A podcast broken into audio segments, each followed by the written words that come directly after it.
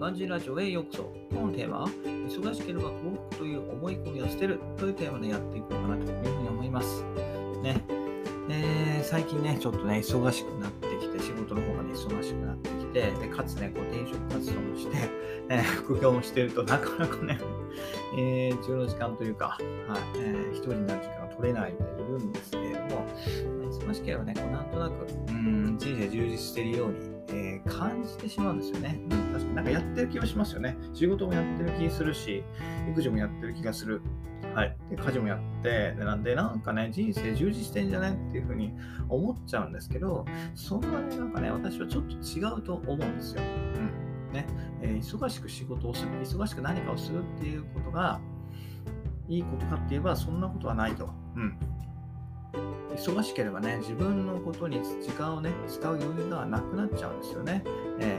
ー、で、その結果として、その結果、代償ですよね。その代償として、まあ、健康増進だったり、自己研鑽だったり、うんまあ、あとは副業とかね、新たな人との出会い、将来への無双などが、まあ、おろそかになっちゃうわけですよね。うん、で、これらっていうのは、すぐになくなるもんじゃないと。うん、だから、困るものではない。はい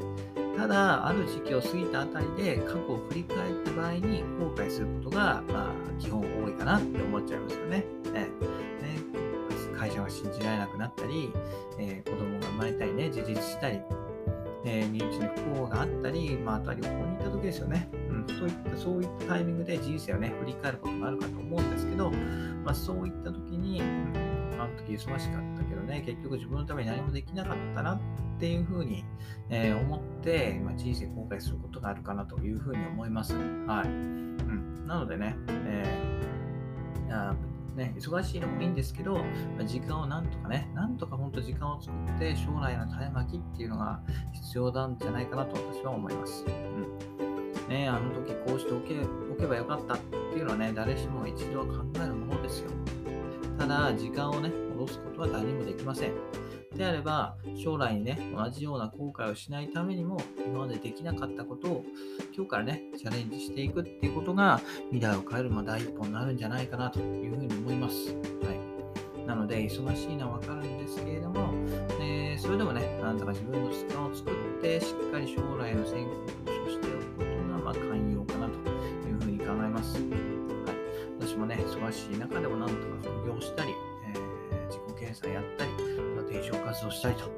えー、なんとかいろいろ頑張っていましていますので、はい、一緒に頑張っていきましょう。うん、ね。いやー、ほんとこういう話してるとね、育休の頃が懐かしいですね。あの時は本当に、ね、人生が全然、なんつったろうな、忙しくはない。忙しいかっつったら、まあ今ほど忙しくはないけど、まあそれなりに忙しいですよね。やっぱり育児のことをする。育児はいくらやってもね、あの、やり足りないっていうことはないんで、はい。いろいろやることはあったけど、うん、あの時に比べ、今時、今に比べればあの時の方がね、まあ時間的に余裕はあったので、えー、まああの頃が懐かしいですね。うん。まあ、あの頃ね、まあ、懐かしいと、いくら後悔しても始まらないし、私としてはベストを尽くしたつもりなんでね、えー、これからも後悔しないで頑張っていこうかなというふうに思います。はい。うん、なのでね、えー、はい、うん、そうですね。じゃあ今日はこの辺で、ということで今日は、まあ、忙しければ幸福という思い込みを捨てるというふうなテーマでお話しさせていただきました。それではまた明日、バイバイ、ハブアナイスデイ。